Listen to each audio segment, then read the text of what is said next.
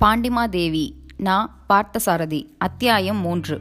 இதோ இன்னும் ஓரிரு வினாடியில் இறப்பது உறுதி என்று எண்ணி எல்லாம் ஓய்ந்து தளர்ந்து சாவுக்கு தயாராகும்படியான சூழ்நிலச்சிகளெல்லாம் தளபதி வல்லாளத்தேவனின் வாழ்வில் கணக்கின்றி ஏற்பட்டிருக்கின்றன. தன் எதிரிகள் தன்னை கொல்வதற்காக துடித்து கொண்டிருப்பவர்கள். இவர்களுக்கிடையில் கூட வேடிக்கைக்காக வலுவில் போய் மாட்டிக்கொண்டு முடிவில் சிரித்தபடியே தப்பி வருவது அவன் வழக்கம். எதற்கும் எப்போதும் அஞ்சி அறியாத நெஞ்சுரம் கொண்ட வல்லாளத்தேவன் அன்று அந்த இரவில் கடலோர பாறைகளின் நடுவில் இரண்டு பக்கமிருந்தும் பாய்ந்து தன் தோள்பட்டையில் உரசும் வால்நுனிகளை பார்த்ததும் ஒரு கணம் அப்படியே திகைத்து நின்று விட்டான். அவன் பாதங்கள் முன்னும் நகரவில்லை பின்னும் நகரவில்லை. உயிருள்ள ஆளாக ஏங்கி நடந்து வந்தவன் திடீரென்று சிலையாக மாறிவிட்டது போல் ஆடாது அசையாது நின்றான். கொஞ்சம் நகர்ந்தாலோ அசைந்தாலோ வாள்கள் தோளில் அழுந்திவிடும். அவன் இடையிலும் தான் வாள் இருந்தது. இடுப்பில் உரைக்குள் தொங்கும் அந்த வாளை உருவி எடுக்கக்கூட அவன் கைகள் அசைய முடியாது. அப்படிப்பட்ட நிலை. முகத்தை திருப்பாமல் நின்ற வண்ணமே விழிகளின் இரு பக்கத்து பார்வையும் பக்கவாட்டில் சாய்ந்து நிற்பவர்களை பார்க்க முயன்றான் தளபதி. அவன் விழிகள் இரண்டும் காதை தொட்டு விட்டன போல் நீண்டன. பார்க்காதது போல் பார்த்த அப்பார்வையிலே ஒரு மிரட்சி இருந்தது. தென்பாண்டி நாட்டு வீர தளபதியாருக்கு வால்முனையில் வழக்கம் செலுத்துகிறோம். அவர்கள் குரல்தான் ஏளனமும் மமதையும் தொனித்தன. தளபதி பதில் சொல்லாமல் சிரித்தான். கடைக்கண் பார்வையாலேயே இருபுறம் வாளை நீட்டிக்கொண்டு நின்றவர்களை பார்த்து கொண்டு விட்டான். முன்பு தெரிந்த சிவப்பு தலைப்பாகை பேர்வழிகள்தான் அவர்கள். சாமர்த்தியமும் சமயோஜித சாதுரியமும் கொண்டு எத்தனையோ சூழ்ச்சிகளை கடந்திருக்கும் அவன் மனதில் சிந்தனை அலைகள் ஒன்றோடு ஒன்றாக மோதி புரண்டன. தளபதியின் முகத்தில் மின்னி மறையும் சிந்தனை ரேகைகளையும் அவன் சலனமற்று நிற்பதையும் பார்த்து அவர்கள் மனதுக்குள் என்ன நினைத்து கொண்டார்களோ தெரிந்து கொள்ள முடியவில்லை. தளபதி அவர்களே தங்கள் இடையில் இருக்கும் வாளை இப்படி கலற்றி வைத்துவிட்டால் நன்றாயிருக்கும். வீணாக நாங்கள் சிரமம் எடுத்துக்கொள்ள வேண்டியிருக்காது என்றனர். வல்லாளத்தேவன் ஆஹா அதற்கென்ன? இதோ கலற்றி வைத்து விடுகிறேன் என்று சொல்லிக்கொண்டே குபீரென்று இரண்டடி முன்னால் நகர்ந்து கொண்டு இடையிலிருந்த வாளை உருவினான். அவன் இப்படி செய்வதான் என்பதை அவர்கள் எதிர்பார்க்கவில்லை. வாளை உருவி கீழே வைப்பதற்குத்தான் குனிகிறான் என்று அவர்கள் நினைத்து கொண்டிருக்கும் போதே தளபதி வாளை உருவிக்கொண்டு அவர்கள் மேல் பாய்ந்தான். இரண்டு பேருடைய வாள்களில் அவனது ஒரே வாள் மோதியது. தென்பாண்டி நாட்டு படைத்தலைவருக்கு இன்று நம்முடைய கையால் முடிவு காலம் போலிருக்கிறது என்றான் அந்த வீரர்களின் ஒருவன். ஐயா தளபதியாரே இந்த ஏமாற்று வேலைகள் எல்லாம் எங்களிடம் வேண்டாம் என்று மிகுந்த ஆத்திரத்தோடு சொல்லிக்கொண்டே வாளை சுழற்றி வீசினான் இன்னொருவன். அது சரி சாவு யாருக்கென்பதை உங்கள் கைகளிலும் என் கையிலுமா சுழலும் இந்த வாள்கள் அல்லவா தீர்மானிக்க வேண்டும்?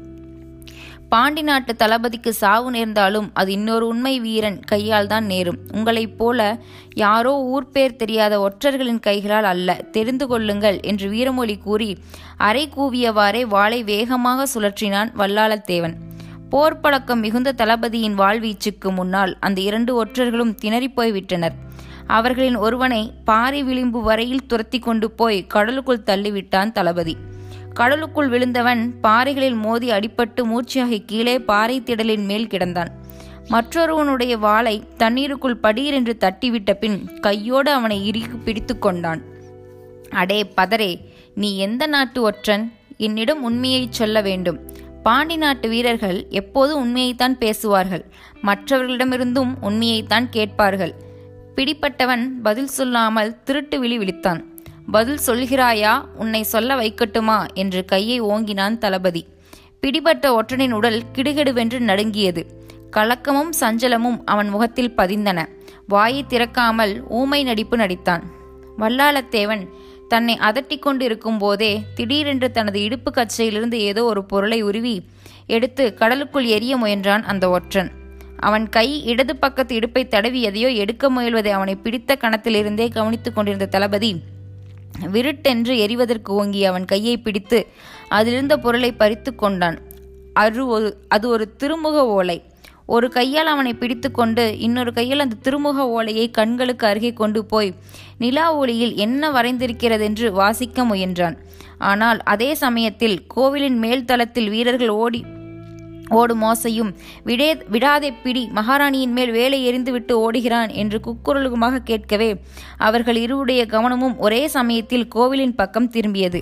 அவர்கள் திரும்பி பார்த்த சமயத்தில் கோவில் மதிலின் பின்புறமாக உள்ள ஆழமான கடற்பகுதியின் மேல் தளத்திலிருந்து ஓர் உருவம் குதிப்பது மட்டும் தெரிந்தது. மேல் தளத்தில் கேட்ட கூக்குரலும் நடந்த நிகழ்ச்சியும் தன்னை விட தன் கையில் பிடிப்பட்டிருந்த ஒற்றனையே அதிகமாக கலவரத்துக்கும் திருத்தர்களுக்கும் உள்ளாக்குகின்றன என்பதை அவன் முகக்குறிப்புகளால் ஒருவாறு தெரிந்து கொண்டான் வல்லாளத்தேவன். தளபதியின் மடம் நடுங்கியது. ஐயோ மகாராணியின் மேல் வேல் எறியப்பட்டு விட்டதா? தளபதி அருகிலிருந்தும் இப்படி நடந்து விட்டதென்று உலகம் பழிக்குமே?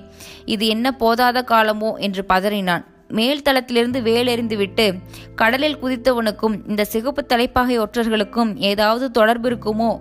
என்று அவனுக்கும் சந்தேகம் உண்டாயிற்று. உடனே தன் கையில் கிடைத்த ஓலையோடும் ஒற்றனோடும் அங்கிருந்து இறங்கி கோவிலுக்கு விரைந்தான். இந்த ஒற்றனை பாதுகாத்து வைத்திருங்கள். தப்பிவிடாமல் ஜாக்கிரதையாக இருக்க வேண்டும் என்று கூறி பரிவாரத்து வீரர்களிடம் தன் கையில் பிடிபட்ட ஒற்றனை ஒப்படைத்துவிட்டு திருமுக ஓலையோடு மகாராணியை பார்க்க விரைந்து உள்ளே சென்றான். மேலே இருந்து விதமான துவாரத்தின் வழியே வீசி எறியப்பட்ட வேலினால் மகாராணியாருக்கு எந்த விதமான ஆபத்தும் ஏற்படவில்லை என்று அறிந்து கொண்ட பின்புதான் தளபதிக்கு நிம்மதியான மூச்சு வந்தது. கோவிலில் கற்பகிரகத்துக்கு முன்னால் இருந்த மணிமண்டபத்தில் மகாராணி வானவன் மாதேவி பவளக்கணி வாயர் அதங்கோட்டாசிரியர் தன்னுடைய தங்கை பகவதி ஆசிரியர் மகள் விலாசினி ஆகியோர் வீற்றிருக்கும்போது தளபதி வல்லாளத்தேவன் அங்கே பிரவேசித்தான். மகாராணி நான் கேள்விப்பட்டது மெய்தானா? யாரோ வஞ்சகன் வேலையெறிந்து விட்டு ஓடினான் என்றார்களே. இது என்ன கொடுமை? ஆலயத்துக்குள் தெய்வ தரிசனத்துக்காக நுழையும் போது கூடவா அரசியல் சூழ்ச்சிகள்? இத்தகைய பயங்கர நிகழ்ச்சியின் போது மகாராணியாரின் அருகில் இருக்க இயலாமல் போனதற்கு அடியனை மன்னிக்க வேண்டும். தீய சக்திகள் தென்பாண்டி நாட்டை வட்டமிட்டு கொண்டிருக்கின்றன. சற்று முன் அடியேன் கடற்கரை பாறையின் பின்தங்கி நின்றதன் காரணம் இங்கு ஒருவருக்கும் புரிந்திருக்காது. அதுவும் நம்மை சூழ்ந்து நெருங்கிக் கொண்டிருக்கும் ஒரு பயங்கர சதியின் உண்மையை புரிந்து கொள்வதற்காகத்தான். இதோ இந்த ஓலையை பாருங்கள் என்று ஒற்றனிடமிருந்து கைப்பற்றிய திருமுக ஓலையை எடுத்து மகாராணிக்கு முன்னால் வைத்தான் தளபதி. தளபதியாரே இன்றைக்கு மகாராணியார் உயிர் பிழைத்தது யாரால் தெரியுமா? உங்கள் தங்கை பகவதியின் வீரச் செயல்தான். தேவையை காப்பாற்றியது. ஒரு மகாவீரனின் தங்கை என்பதை உங்கள் சகோதரி நிரூபித்து விட்டார். பாய்வதற்கு இருந்த வேலையை பார்த்தவுடன் மகாராணியை பின்னுக்கிழித்து கீழே தள்ளியதால் தான் ஆபத்தில்லாமல் போயிற்று என்றார் கோவில் அர்ச்சகர். அதை கேட்டதும் பகவதி நீ எப்போது இங்கே வந்தாய்? என்று தங்கையை விசாரித்தான் தளபதி. மகாராணியர் ஆலயத்துக்குள் நுழைவதற்கு முன்பே நானும் ஆசிரியர் மகள் விலாசினியும் இங்கே வந்து சேர்ந்து கொண்டோம் அண்ணா என்று பதில் கூறினாள் பகவதி. தளபதி கொடுத்த ஓலையை கையில் எடுத்த மகாராணி அப்போதே அந்த இடத்தில் அதை படித்து அறிந்து கொள்ள விரும்பவில்லை. மண்டபத்தில் இருந்த எல்லோர் முகங்களிலும் ஒரு வகை கலவரத்தின் சாயி படிந்திருந்தது. தளபதி கொண்டு வந்த ஓலையில் அடங்கியிருக்கும் செய்தியை அறிந்து கொள்ள துடிக்கும் ஆவல் அவர்கள் எல்லோர் பார்வையிலும் இருந்தது. தளபதி கூறிய சில சொற்களிலிருந்து பகை சக்திகள் எதிர்ப்பதற்கு ஒன்று கூடுகின்றன என்று மற்றவர்கள் அனுமானிக்க முடிந்தது. ஓலையை பார்த்துவிட்டு மகாராணி மாணவன் மாதேவி என்ன கூறப் போகிறார் என்பதை கேட்க எல்லோரும் காத்திருந்தனர். ஆலயத்துக்குள் அசாதாரணமான அமைதி நிலவியது. வீரர்கள் பரிவாரங்கள் அர்ச்சகர்கள் எல்லோரும் அடங்கி ஒடுங்கி மகாராணியாரின் முகத்தையே இமையாமல் பார்த்து கொண்டிருந்தனர். மகாராணியாரோ ஓலையை படிக்கவும் இல்லை வாய் திறந்து பேசவும் இல்லை. ஊசி விழுந்தாலும் அது தெளிவாக கேட்கும்படியான அந்த அமைதி சில வினாடிகள் நீடித்தது. தளபதியின் பார்வையில் துரோணரமான விளைந்து நெளிந்து கிடந்த வேல் தென்பட்டது. அதுதான் மகாராணியின் மேல் எரியப்பட்ட வேலாக இருக்க வேண்டும் என்று அவன் எண்ணிக்கொண்டான். தளபதி கோட்டையிலிருந்து புறப்பட்ட போது ஆலயத்துக்கு போகிறோம் என்ற அமைதியில் மனக்குழப்பங்களை மறந்து நிம்மதியோடு புறப்பட்டேன். இப்போதோ இங்க வென் வந்த பின்தான் நிகழ்ச்சிகள் மனம் குழம்பி போயிருக்கிறது. வார்த்தைகளால் விவரித்து சொல்ல முடியாத அதிர்ச்சியில் மூழ்கி கொண்டிருக்கிறேன். என்ன பேசுவது என்ன சிந்திப்பது எதை செய்வது ஒன்றுமே எனக்கு புரியவில்லை. வர வர அரசாட்சியில் பற்று குறைந்து கொண்டே வருகிறது. ஒன்று இந்த அரசையும் ஆட்சியையும் கைப்பற்றுவதற்காக பொய்யும் சூழ்ச்சியும் செய்யும் எதிரிகளிடம் இதை உர உதறிவிட்டு எங்காவது போய் புத்த மதத்தில் சேர்ந்து பிறவி பிணிக்கு மருந்து தேட வேண்டும். அல்லது ஓடிப்போன ராஜசிம்மனை தேடி பிடித்து கொண்டு வந்து முடிசூட்டிவிட்டு நான் நிம்மதியாக இருக்க வேண்டும். இந்த இரண்டில் ஏதாவது ஒன்று நடந்தாலொழிய என்னால் இப்படியே மதில் மேல் பூனையாக காலம் கழிக்க முடியாது.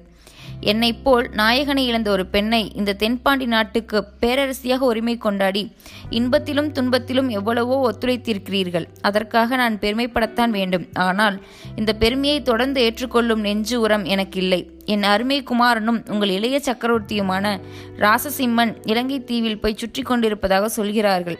மகா மன்னரான பராந்தக பாண்டியரின் வழிமுறையினர்தான் உங்களை ஆள வேண்டும் என்ற உறுதி உங்களுக்கு இருக்குமானால் இலங்கை தீவுக்கு போய் இளைய சக்கரவர்த்தியை தேடிக்கொண்டு வாருங்கள் தளபதி. இந்த ஓலையை இப்போது நான் படிக்க விரும்பவில்லை.